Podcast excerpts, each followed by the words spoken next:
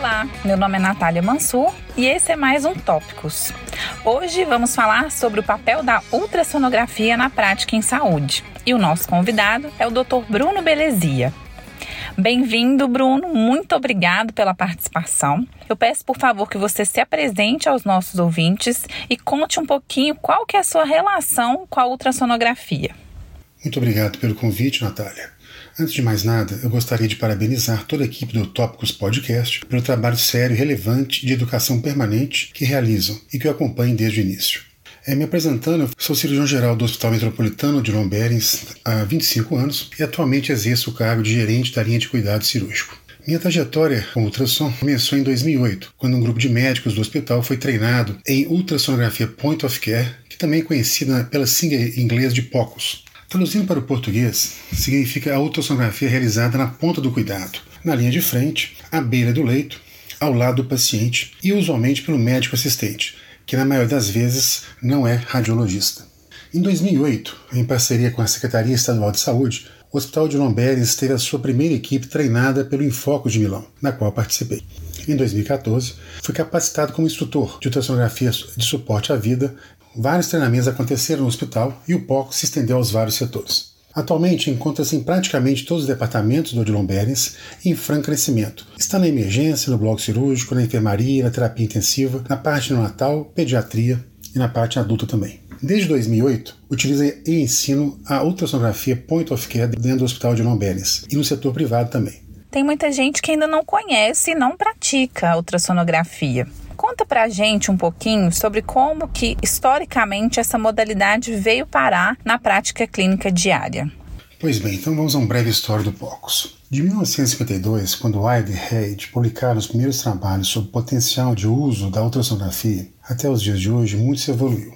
A partir da década de 90, os aparelhos diminuíram de tamanho e começaram a ganhar portabilidade e melhoria na qualidade na geração de imagem. Essa portabilidade se expandiu a partir de 2010, quando os aparelhos adquiriram o tamanho de um notebook e, mais recentemente, com o advento dos smartphones, ficaram ainda mais portáteis, mas mantendo a qualidade de imagem de aparelhos de maior porte. A história do POCUS começa em 1970, quando Goldberg e colaboradores detectaram pela primeira vez a presença de líquido livre peritoneal com utilização da ecografia. Em 71, Christensen e colaboradores publicaram o primeiro trabalho de ecografia em doentes com trauma abdominal. A partir daí, a técnica tornou-se mais conhecida principalmente no continente europeu. Em 90, Tilly e colaboradores utilizaram a ecografia para detectar hemoperitônio e hemopericárdio.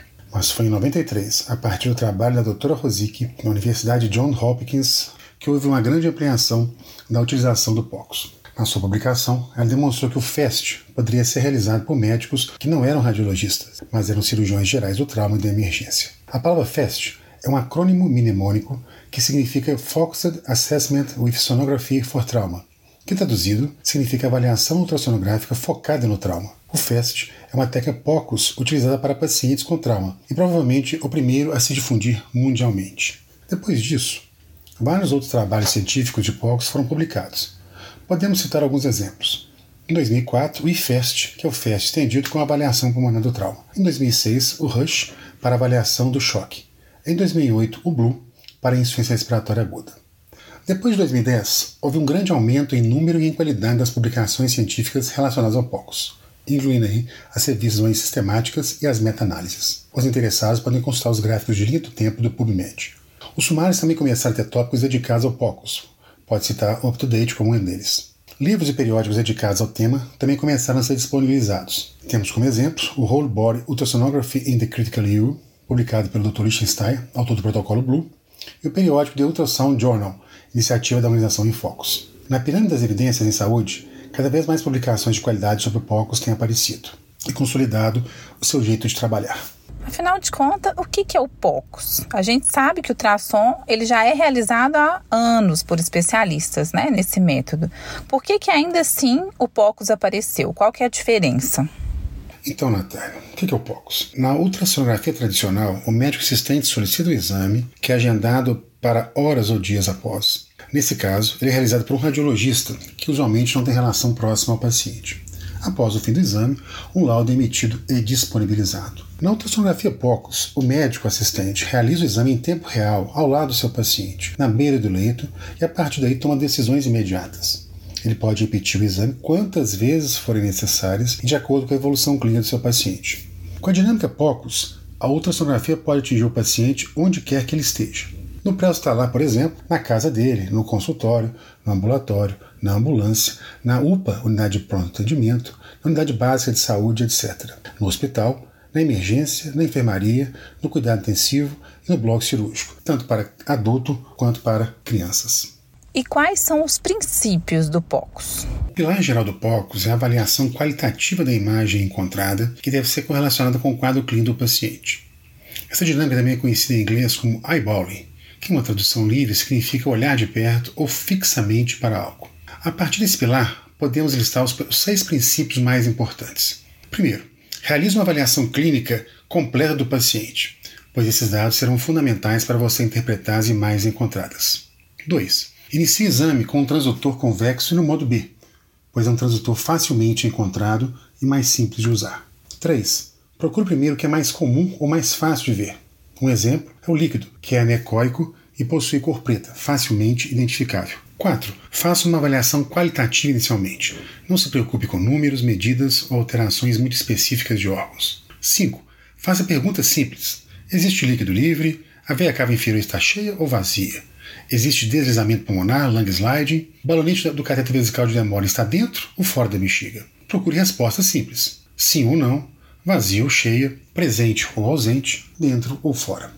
Agora, vou citar alguns exemplos de aplicação desses princípios. Um paciente com líquido livre peritoneal que aparece de cor preta ao exame pode estar relacionado a um hemiperitônio, caso exista uma história de trauma, ou peritonite, caso a história seja de abdômen agudo. Em outro caso, um paciente necessitou de catéter vesical de demora. Com a ultrassonografia, pode-se verificar se o balonete encontra-se ou não no interior da bexiga. Em outro paciente, com insuficiência respiratória aguda ou dispneia, a presença do lung slide ou deslizamento pulmonar bilateralmente exclui o pneumotórax. Bom, você falou dos benefícios, da parte boa do POCUS, né? Mas tem algum item, alguma particularidade, alguma coisa que é desafiadora nessa modalidade? Você poderia falar pra gente? Você tem razão, Natália. Nem tudo são flores no POCUS. Essa modalidade de exame apresenta algumas características e particularidades que são peculiares e desafiadoras. Primeiro, as condições do paciente do ambiente podem dificultar. Ausência de jejum, agitação, dor, emergência lotada, enfermaria pequena são alguns exemplos. 2. O aparelho de ultrassonografia não precisa ser sofisticado. Muitos aparelhos com mais de 10 anos de uso se prestam muito bem ao exame, mas muita gente desconhece isso. 3. O exame é realizado ao lado do leito e, paralelamente, a avaliação clínica do paciente. Não pode atrasar qualquer outra medida de reanimação ou de tratamento de emergência. Outra característica é frequentemente utilizado em situações críticas e em pacientes instáveis, havendo a necessidade de tomada de decisão imediata. Agora, uma vantagem, ele pode ser repetido quantas vezes forem necessárias para aumentar a sua sensibilidade.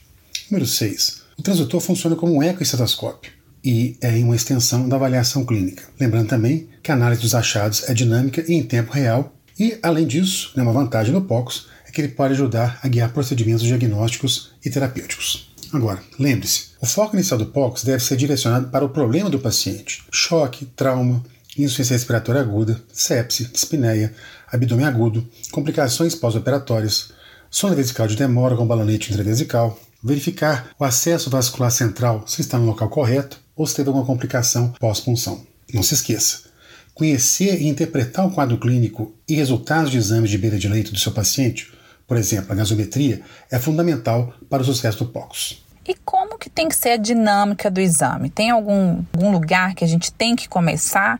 É o, a pessoa que está executando o exame é que escolhe? Como que é essa dinâmica? A dinâmica inicial do exame depende da suspeita clínica relacionada ao quadro inicial do paciente, podendo o examinador escolher os vários protocolos disponíveis na literatura, na sua índica, ou adaptá-los ao quadro clínico do seu paciente. Os protocolos também podem ser utilizados em conjunto. São alguns exemplos de protocolos: o trauma, o IFEST, para insuficiência respiratória aguda, dispneia ou BLU, o choque, o RUSH, a sepse, o RUSH, parada cardiorrespiratória em AESP, o CAUS, abdômen agudo e pós-operatório, o IFEST adaptado ou modificado, e a verificação ou acompanhamento de um procedimento invasivo utilizando janelas específicas. O fluxograma da sequência geral do exame POCUS lembra muito o ciclo PDCA da administração, que é o Plan, Do, Check, Act. Planeje, faça, verifique e haja. As seguintes etapas são recomendadas. Primeiro, identifique um problema, realizando anamnese e exame físico do seu paciente. Inicie a reanimação imediata. 2. Obtenha as imagens, que podem ser reais ou artefatos, paralelamente ao atendimento inicial e reanimação do seu paciente. Muitas vezes a ausência da imagem esperada também ajuda. O exemplo mais comum é o líquido livre. Correlacione a imagem ou a ausência dela com as suas suspeitas clínicas. 4. Recomende uma ação diagnóstica ou terapêutica. Muitas vezes a intervenção pode ser guiada pela própria ultrassonografia. Exemplo, a paracentese. 5. Avalie a resposta terapêutica proposta. Verifique também a segurança e possíveis complicações do seu procedimento invasivo. Exemplo mais comum é a punção do acesso venoso central. E 6. Para finalizar, repita o exame novamente de acordo com a evolução do seu paciente. Com isso, você aumenta a sensibilidade do POCUS. O que, que o profissional vai agregar, né? vai ganhar, vai aprender com mais facilidade e rapidez se ele investir e se capacitar na metodologia do POCUS, né? usando, claro, sempre em conjunto com o quadro clínico do paciente? Como orientação geral, Natália, baseado nas publicações, no que eu vivencio diariamente nesses 13 anos de prática, e considerando que o profissional vai investir, praticar, estudar e se capacitar na metodologia POCUS, utilizando-a dentro dos princípios e particularidades já mencionados anteriormente, a gente pode falar, a curto prazo, em semanas ou poucos meses, identificar líquido livre, consolidação pulmonar, linha B, lung slide, melhorar a eficiência do diagnóstico de líquido pericárdio, pleural e peritoneal. Melhorar o diagnóstico de insuficiência cardíaca, edema agudo de pulmão, pneumonia, derrame pleural e tamponamento cardíaco. Excluir pneumotórax. Satisfação pessoal de seu paciente. Diminuir a exposição do seu paciente à radiação ionizante gerada pela tomografia. Pensando em médio prazo, ou seja, em poucos ou vários meses, podemos falar em avaliar a horta abdominal, colitise líquido perivesicular, dilatação pielocalicial renal, coleções de abscesso intraabdominal melhorar a segurança da sua pericardicentese e paracentese, avaliar a veia cava inferior, partes moles e trombose venosa profunda, melhorar o diagnóstico de choque, melhorar o diagnóstico de abdômen agudo e avaliar a presença ou ausência de movimento cardíaco durante PCR em AESP, além do acesso vascular central e periférico. Pensando em longo prazo, vários meses ou anos, pericardicentese com drenagem percutânea do pericárdio, confirmar pneumotórax realizar a avaliação qualitativa da função cardíaca. Nossa, excelente, Bruno. Muito obrigada. Vou pedir para você resumir quatro mensagens-chave para quem está escutando a gente levar sobre o POCUS, por favor.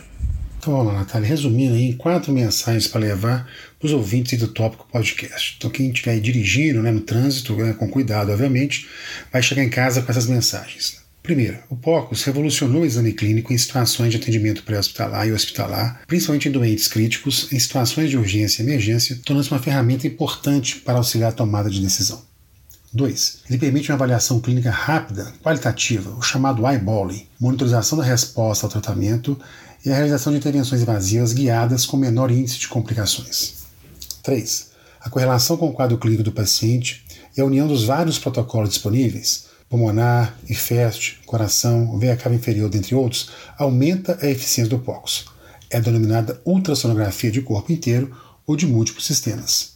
E para finalizar, apesar de não ser reproduzível, o POCUS necessita de estudo e conhecimento dos seus princípios, anatomia da sua técnica, para que alcance um resultado satisfatório e seguro para o paciente. E lembre-se, o POCUS sozinho não fará milagre e não resolverá todos os seus problemas. Em tempo, Natália, agradeço mais uma vez pelo convite e pela oportunidade de esclarecer sobre a metodologia POCUS. Agradeço a todos os ouvintes pela atenção e até uma próxima oportunidade. Abraços. De novo, muito obrigada pela participação. Por hoje foi só, pessoal. Acessem o nosso Instagram, arroba Tópicos Podcast. Lá, o Dr. Bruno, junto com o Instagram dele, arroba Ultrassonografia Point of Care, vai promover um sorteio essa semana de cursos de POCs. Passa lá, não perde essa oportunidade. Até a próxima!